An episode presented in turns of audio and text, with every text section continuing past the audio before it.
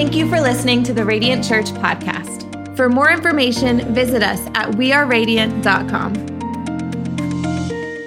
Well, we are in part six of, series to the book of Romans, um, and we are taking that book and kind of breaking it out into uh, multiple different messages. It looks like the series is going to be about 14 weeks long, so this is week number six. So gear up. Hopefully, you've been diving into it. I, I really, people have asked me, what's the why behind it? The why behind it is because I think people are confused about what the gospel is, and I want to be very clear about what the gospel is in a world that's so confused Let's bring about the gospel. And then the second thing that I think is so crucial is I think people are don't know what their identity is. We're under an identity attack. And so I'm going to bring about uh, the fact that I want our, our church to know who we are in Christ Jesus and how we're supposed to operate because of that new identity. So I've been um, starting this off. I gave you five I am statements already. Uh, I am unashamed of the gospel. I am done with excuses. I am living by faith. I am made righteous. And then Pastor Matt did an unbelievably awesome job. And I am suffering for a purpose.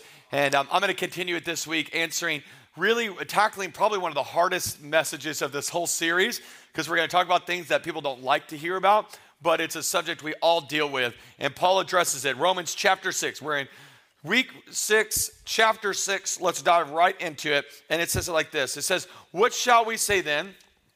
Shall we go on sinning that grace may increase? Now, let me just pause there for just a second because he, he tells us earlier on, he says, man, we've, we've received this unbelievable grace, this grace that gives it makes us justified. What does justified mean? It means just as if I had never sinned before.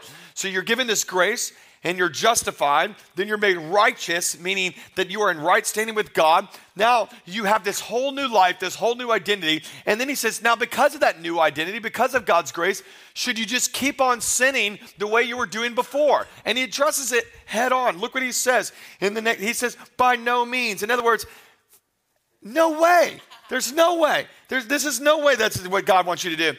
We are those who have died to sin. And I want you to see those words right there.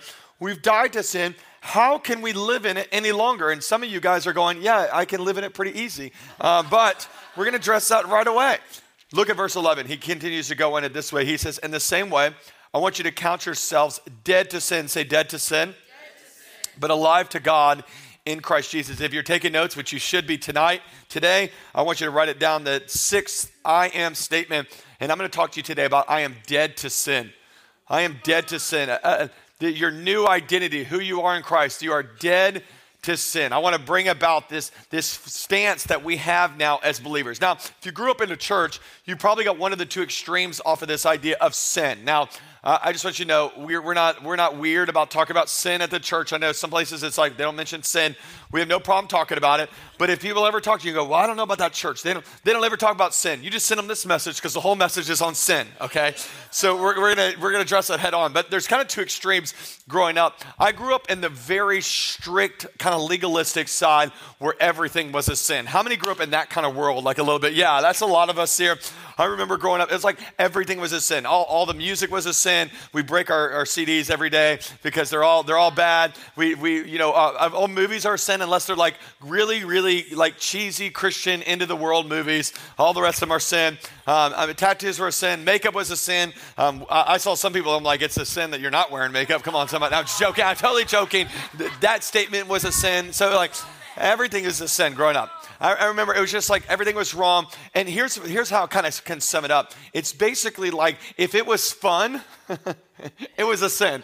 That was my life growing up. And, and so, what happens with that is you end up living a life where you're kind of on eggshells with God all the time and you're, you're always like, I, I messed up again, I messed up again. And you're so unsure of your salvation. So what you end up doing is you keep, like, the cycle keeps going. So my church, we had like altar calls growing up. So an altar call is like where you wouldn't raise a hand, you would like come forward. And so every week I'd come forward again and again and again. I mean, I got saved 92 times because I just kept sinning. And I think it was all, all in this idea. I just didn't know who I was in Christ. So that's one extreme. Everything's like kind of a sin, everything's an issue. Then there's the other extreme that everything is okay. God's grace is so big, we can do whatever we want. Uh, this was one of my relatives. I remember because he, he, it was coming towards the end of his life and we were, we were around him a lot and he was just the meanest person you've ever met. I mean, chain smoker, cussed all the time, always talked down to you, and just, just an angry guy. So one time we finally had this crucial conversation with him, like, hey, you might die soon. Um, we're hoping, no, no, we're not hoping. We're not, I'm totally joking. That was a sin too. So we're like, hey, you're, you're, you're coming into life. Are you right with God? And he was like, he's like, oh, I don't, I don't talk about that stuff. No, we're like, no, we really need to know. Like, are you right with God? And he's like, he's like, of course I'm right with God. When I was in, when I was six years old, I walked down the aisle at my Baptist church. I filled out the commitment card, and I've been sealed. I'm good to go. We're like, you're holding on to this whole thing off of one decision at six years old? You've been living 70 years as a heathen the whole rest of the time. What's the issue? So, so what's the what's the real response of the two? So we're to hit sin head on in this in this message. So for to talk about it, we have to first define what is sin. And the Bible gives us a definition of sin. And look what it says in First John. It says, "Everyone who breaks the law, in fact, um, everyone who sins breaks the law. In fact, sin is, and he tells us right there, sin is lawlessness. So sin is the idea of doing whatever you think is right, whatever you think is okay." Against God's law. So let me break it down to you. The Greek word is this word, and it's harmatia. And I want you to write it down because I think it's important that you understand what did the original language mean when it comes to this word sin, which we see all throughout the Bible. And it can be translated best as this phrase right here. It simply means just missing the mark. Missing the mark. So there's a plan, there's a mark, there's a there's a thing that God has for you in your life. And, and missing the mark is simply you're just going outside of that plan. So there's a way he wants you to do relationships. There's a way he wants you to have your attitude. There's a way that he wants to hand, you to handle your body. And then you miss the mark, but and that that is sin. So let me give you an extended definition. giving you a little bit of meat today, and then we're going to dive right into it. I think it's important. Here's the extended definition. It's simply missing the mark. Sin is missing the mark, whether intentionally or unintentionally. So even if you don't know it's it's still it's missing the mark. That's why we got to figure out what God's plan is. Yes. Of God's moral and here's the word, ready? Standard. Yes. There's a standard. And notice it's God's moral standard that's found in his word. Notice it's not our moral standard. Yeah. It's not what we think is okay. It's not what we, our friends say is okay. It's not even what your parents say is okay. It's definitely not what culture says is okay. It's the standard in God's law, and anything outside of that, that's what sin is. So, what's the big deal? You go, Aaron, and I hear this all the time. What, what, is, what does it matter if I live this way, if I do this? I'm not hurting anybody else. Why does, why does it matter if I sin or not? Why does God care? Here's five reasons. I'm going to give it to you really quick. Number one is because sin separates. Sin separates. It'll separate your relationships, it'll separate you from joy, but more than anything, it'll separate you from God. The Bible says it like this Isaiah 59 But your iniquities have separated you from your God. So we're disconnected from God and His purposes in our life because of sin. Here's the second one. I want you to write it down is that sin not only separates, but sin, it leads to death. It leads to death. So it, it always, and I've said it this way for years, but I want you to get it. Sin always over promises on fun and under delivers on fulfillment. So it entices you with a good time, but it leaves you with death. And the Bible says this. Look at James chapter 1. He says it like this But each person is tempted when they are dragged away by their own evil desire and enticed. Then, after desire has conceived, so you got this desire, which we've all had this happen it's conceived, it gives birth to what? To sin. And sin, when it's full grown, and some of y'all don't believe this yet, but you'll get it in the next few decades where you'll get to a place and you'll go, oh man, if I would have known how this thing would have ended up, I would have never started it this way. Because sin, when it's full grown, gives birth to what? All right, it gives birth to death. Romans, uh, it says it, Paul says it in Romans 2. He says, For the wages of sin is what? It's death. So, so we understand sin separates, sin leads to death. Number three, it's sin keeps us from God's best. So when you live a life of sin, you're actually living a life subpar and you're missing out on God's best in your life. I want to show it to you. Paul wrote it this way to the, uh, to the church in Galatia. He says, The acts of the flesh, sin, are obvious. Now let's look at it because they might not be so obvious to you. So let's look at them. This is what he says sin is it's sexual immorality, impurity, debauchery, idolatry, witchcraft, Alabama fans, hatred, discord. it's in the original Greek. Somewhere in there. All right. Jealousy, fits of rage, selfish ambition, dissensions, factions, cat owners, envy, drunkenness, orgies, and the like. Okay, so those are all things that are sin. He tells us what that is. Okay? And then he says it this way, and he goes, And I warn you. Notice what he does. He doesn't say, hey, if it's, it's okay with you, do whatever you want to do. Please. No, he warns us. Why? As I did before, that those who live in sin will not inherit the kingdom of God. What is the kingdom of God? It's God's best for your life. It's God's plan for your life. So, so sin keeps us from God's best. Here's a fourth one. It's sin traps the sinner. So we, we think we're in charge. We're not in charge. And I'm going to show you this one later on in the message. Look how Jesus said it. Jesus said it this way Very truly, I tell you, everyone who sins is a slave to sin. So you're not in charge. Here's the last one. Ready? Sin is a counterfeit. So it's not the real life that God has for you, it's a counterfeit life. And it's actually instituted by the devil himself because he wants to take you out. Look at it says in 1 John 3, it says, The one who does what is sinful is of the devil. Yikes. All right? That's a big deal. And he says, Because the devil has been sinning from the beginning, the reason the Son of God appeared was to destroy the devil's work. Why does he want to destroy the devil's work? Because it's a counterfeit to what God wants to do in your life. So the devil's counterfeiting. Why? Because he wants you to get a less of a great experience than what God has for your life. So here's the five, because I know some people want to take a picture of it. Look at that. Sin always separates us, it leads to death, it keeps us from God's best, it traps the sinner, it is a counterfeit. And I think because of this reason, that we need to get serious about being dead to sin and being alive in Christ. So, so how do we do with this? How do we do this? He tells us what to do. Look what he said in Romans chapter 6. He says, In the same way, count yourself dead to sin and alive in Christ. So, alive to God in Christ Jesus. So, I'm going to show you how to count yourself dead to sin, to live victorious over sin in your life. Three things. There are three statements that I try to live by, and I think they'll help you. Here's the first one. Write it down in your notes this way. It's that my identity is no longer in sin, it is in Christ. You only have two options in your life you are in sin or you're in Christ.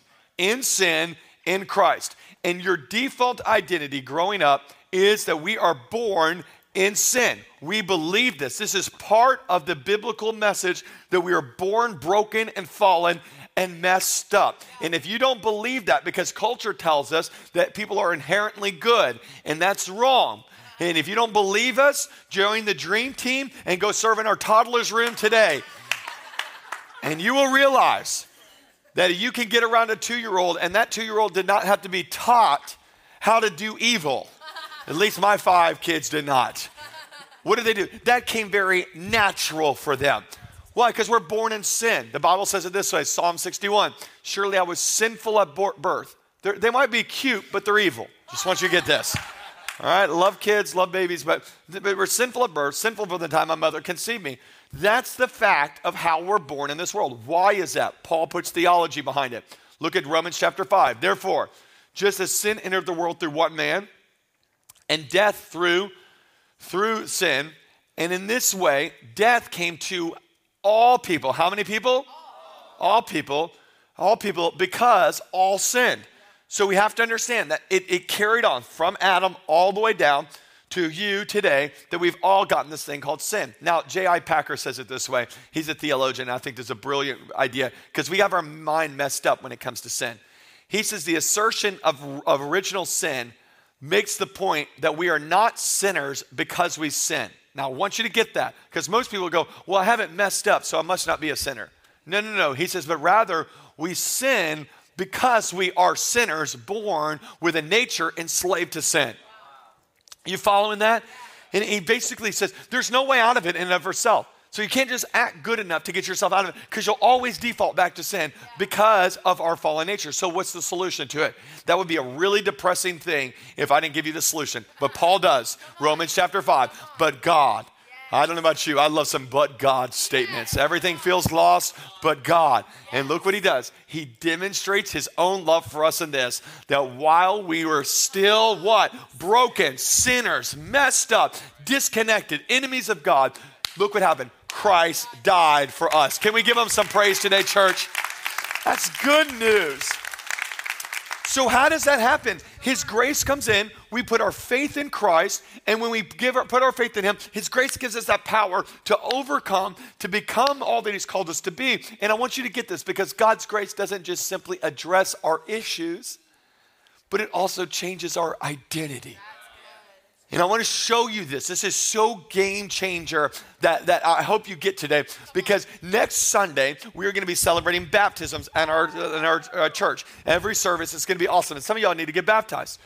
But Paul shows us what happens at salvation in Romans chapter 3. We're going to pick up in verse 3. I mean, Romans chapter 6. We're going to pick up in verse 3. And I want you to look at it. I believe it's all in your notes and I want you to follow along with it. It's a longer passage. But I want you to see this because there's this is it's a deep passage that I think is so substantial. He says, Do you not know that all of us who were baptized into Christ, talking about people that got saved, he goes, You were baptized into Christ, Jesus, were baptized into his death. He, he gives us this visual. Now, he uses the word baptisms. It's not the same baptism that we're going to be doing next week because the baptism next week is actually not what saves you. The baptism he's talking about here is what saves us. Nobody gets saved because they got baptized in water. They get saved because they had a baptism into Christ's death before they get baptized in the water. So it's, it's, it's, it's, it's a messed up theology to think, well, if I go into the water, then I get saved. No, no, no. In the water is just a public declaration of an inward work that already happened in your life. So when you gave your life to the Lord, the Bible tells us what happens. You got baptized into his death. I want you to see this, verse 3, verse 4. We were therefore buried with him through baptism into death in order that just as Christ was raised from the dead to the glory of the Father, we too may live a new life. Now, it's not your old life improved. God's not in the life improvement business. No, he, he, He's saying, here's how you improve your life you die, you're buried, and you're raised to new life in Christ. So it's a whole transformation. Look at verse 5. And when we end at verse 8, I want you to cheer really loud because it's a big deal. All right, ready? For if we had been united with him in death like this, we will certainly also be united with him in the resurrection like his. Wow. For we know that our old self was what? Was crucified with him so that the body ruled by sin might be done away with. So your body that's ruled by sin, when you give your life to Christ, it's crucified with him on the cross. Now that's like vicious language, but I want to show you how it works in your life. That we should no longer be slaves to sin, because anyone who has died has been set free from sin. Now, if we died with Christ, we believe we will also live with him. Can we give him some praise today, church? So, so follow me, okay? All right, we got our baptismal tank up here. Because what happens in the physical when people get baptized is just a symbol, it's a sign of what happened in the spiritual. So we're gonna we're gonna show you in the physical what happens in the spiritual when you give your life to Christ. So when you give your life to Christ, you put your, your commitment and you, you raise that hand or you have that moment and you say, God, I'm going all in. I'm going all in. Here's what you're doing. You're you're you're you're um, spiritually getting into the baptismal tank, which is your place of death. Now, this isn't filled with water because I love you, but I don't love you that much. Okay, so I'm honest. So this is your place where you come to die. So what is the symbolism? And I, listen, and I'm not trying to knock your tradition or where, what church you grew up in, but this is why I have a problem with the sprinkling business. Because the sprinkling business does not make sense biblically at all. Because what we see biblically is this idea, what Paul says right there in Romans chapter 6, is that there is a there is something that happens where we get baptized. We have a moment where we die to ourselves, we're buried, and we're raised to new life. So we come in, we give our life to Christ. And giving our life to Christ is not going, hey, I'm going to add God to my life. It's going, I'm giving my life to Christ, and that life is being crucified, and it's gone. So my old self is gone. So I come to Christ. And then what happens, he says, you don't just die with him, you're buried with him. So let's have a moment. You ready? Let's bury. All right. So this is the day Aaron Burke got buried at Radiant Church. Okay. So, um, all right. Y'all see me there? All right. So one day you'll come to my funeral. I mean, I would be really old. So, um, and y'all will mourn a lot, but this is how I'm going to look. Okay, great. All right, this is kind of weird. All right, so we're buried. So what, is, what, what does it mean when we're buried? We're buried means that that old life has no um, rights, it has no opinions, it has no say, because once you're dead, it's, it's over, just want you to know. So I'm buried. Now, that's why sometimes when I baptize people, I hold them under for a little longer than they need to. because I want them to get the idea that, man, that, that's, that's, it's gone, that old self. But here's the thing it would be really depressing if we just died. But we don't just die. He says, now if you were if you died with him, won't you also be raised with him to new life? And so we both go under the water, we are submerged, we are totally dead to ourselves, and then we bring you out of the water, and now you stand in victory because now you are given new life in Christ Jesus. Give them better praise today, church. That's the gospel. Because it wasn't enough for Christ to just die, he had to rise from the grave. And that's what happens in your life also. And then you walk out of here and you walk out, you came in in sin, you walk out in Christ. In sin, in Christ. It's only two options we have. So I just want to encourage you today if you're living your life in sin, it's time to give your life to Christ, die to yourself, be raised again, and watch how you can walk out in Christ. Which, by the way, if you've never gotten baptized, if you've never gone public with your faith, then here's my challenge for you get baptized next Sunday. Get baptized next Sunday because there's nothing like being in that water. And you go, well, Aaron, it's just a private thing that between me and God. That's nowhere in the scriptures at all. What needs to happen is that your testimony, whether it's only a sentence, your testimony of the fact that you've died to yourself and you're giving yourself to new life in Christ Jesus, needs to be shown in front of your church family. And for years, people have fought me, even people on this staff have fought me and go, Aaron, please, let's do it outside of a Sunday. Let's do it where it's in, in some other room that's smaller and won't take up people's time. And I go, no way. I want the whole church to celebrate the life change because this is what it's all about. It's about the fact that lives can be transformed when they come to Jesus. And I want you to live, I want you to understand your new identity. I'm taking too long on this point, but I want you to get this. Because if you don't understand who you are in Christ, you will continue to live in sin. The, the, actually, the phrase in Christ is mentioned 164 times in Paul's 13 epistles. That's not in your notes, but I think that's important to know. Why? It's almost like Paul's continually saying, Hey, you're in Christ, you're in Christ, you're in Christ. But I've, I've, i feel like I used to be. Who cares how you used to be? You're in Christ now. That's who you are. That's why he writes in Second Corinthians, he says, Therefore, if anybody is in Christ, he goes, the new, the new creation has come and the old is gone. The new is here. This is a new life that God has given you. And I think we should celebrate the fact that we have been given a new identity in Christ Jesus. Come on. Number two, how do we how do we live free? How do we walk according to this new identity of being dead to sin? Here's the second one. He said, I'm no longer a slave to sin. I'm a servant of Christ. So this is another tactic, another strategy. And Paul addresses this head on and changes because listen, not only does your life need to change, your boss needs to change. Because some of you, you're living your life, you're going, I want a new name, but you, you don't just need a new nature, you need a new commander in your life. You need a person that you, you, you're already, you've lived your life a slave to, to sin, and now you think, okay, now I'm totally free. No, no, no. There's never a time you're absolutely free. I want you to get this. You're always a slave to something. So you're either going to be slave to sin or slave to Christ. And I'm going to challenge you today the way you overcome sin is to own the fact that, you know what, I don't belong to myself, I belong to Christ now. Uh, understand this about sin because uh, sin, sin is a terrible boss. I wrote it down this way sin is a ruthless master disguised as a fun loving friend.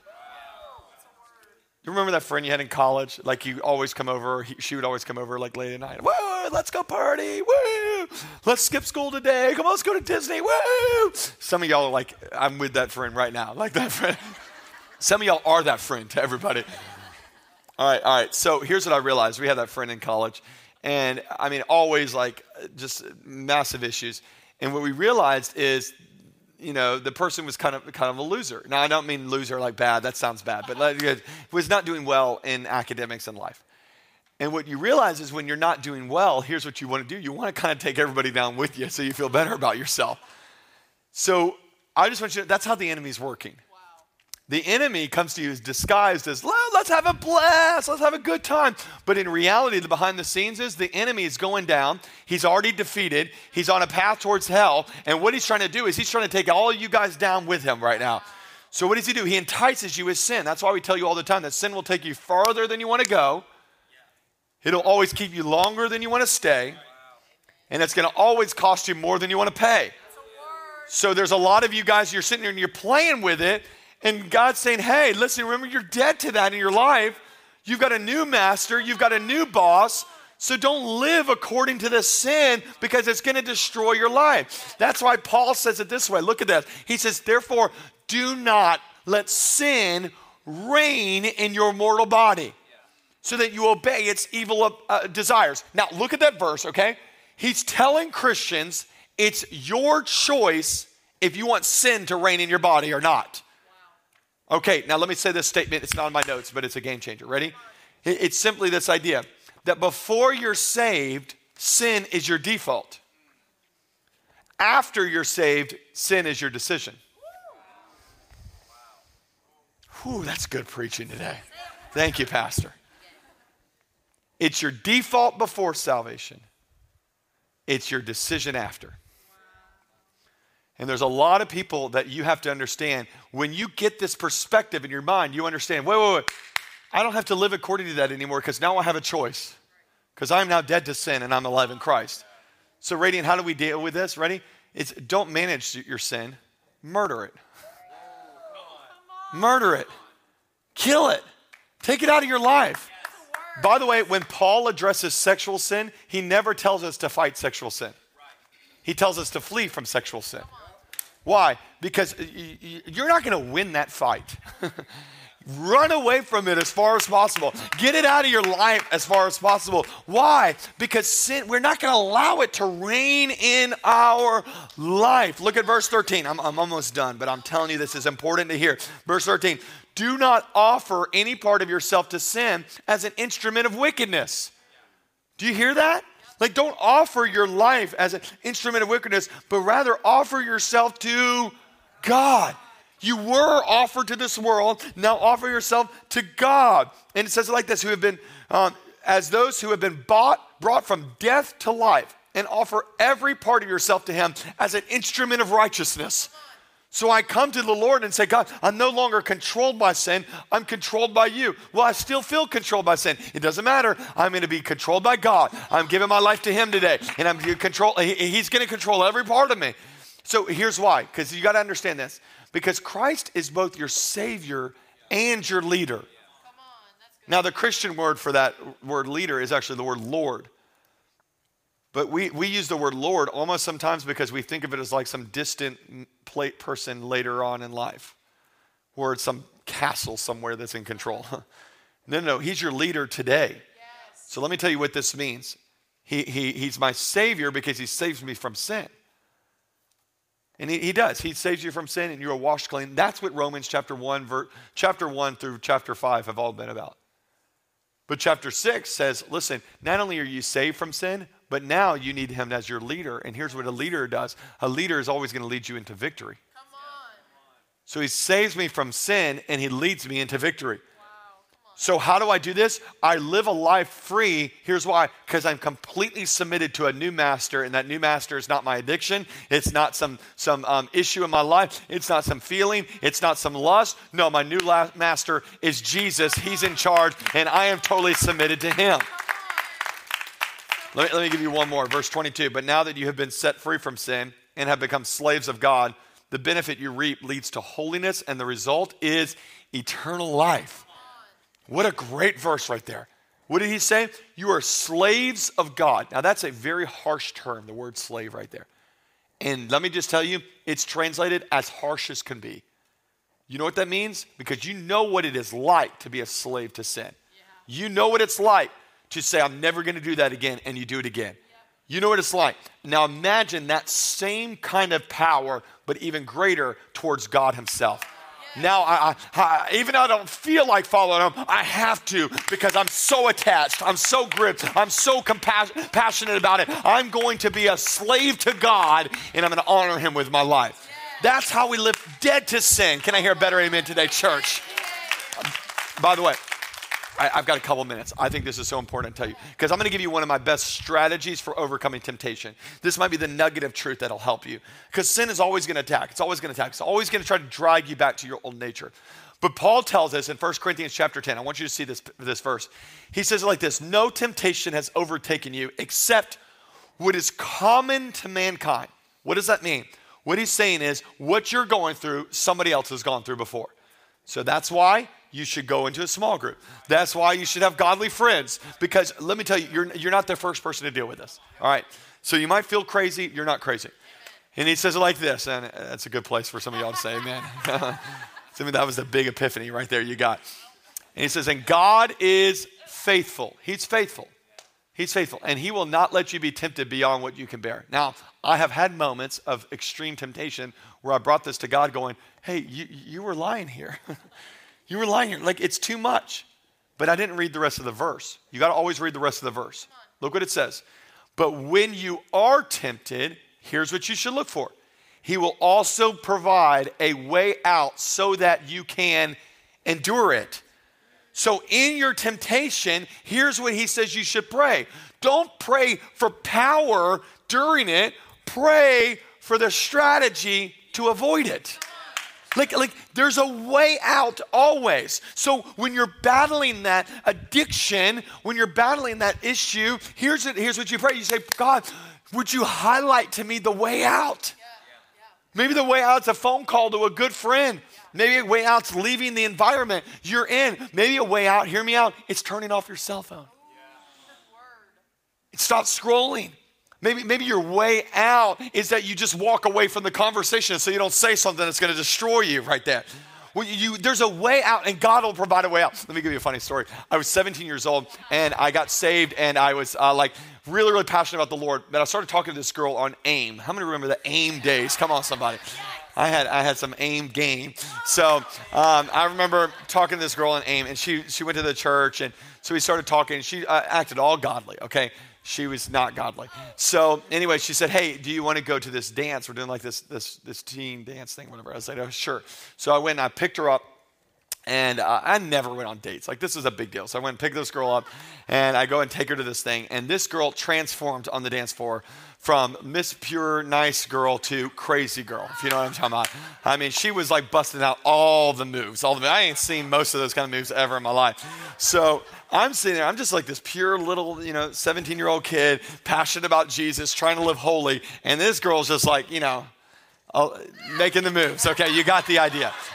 Y'all remember those days in the 90s, okay? So, um, she's she, she, it was not good so i remember praying i remember going god this is not good i said this is this is not good my purity is going out the window this is not good so i had to take this girl back home so i went to go take her back home but i knew i was like I'm, I, I said if i if i'm not careful i said i'm going to mess up like this is this is not good so and she was making all these hints and all this stuff and i was like oh this is not going to be good so I remember the verse from 1 Corinthians. I remember that verse. That was the verse that I stood on that when I'm tempted, God will always provide a way of escape and I didn't know the way of escape. So I prayed. I remember praying in that car ride, going, God, would you provide a way of escape?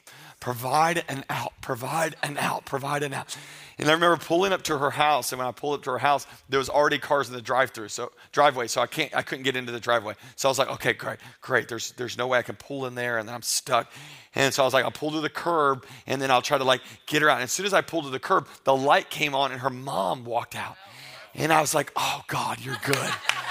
You're good. This is my way of escape. And, and, and she kind of like looked at me, like, you know, we'll kind of wait around. And I lean over towards her, and she's thinking I'm making a move, but I'm not making a move. I'm leaning over towards her, and I'm grabbing the door handle from her side. I popped it open, popped the door open. I said, Well, it was a fun night. I'll see you later. She got out. I drove off. I escaped, and I remained pure. To God be the glory.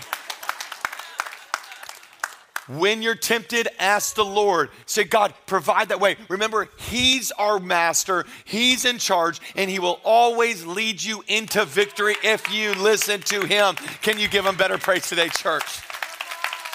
Are y'all learning something today at church? Number three, let's, let's finish it with this. When I am tempted to give into sin, I will reach out and receive God's grace.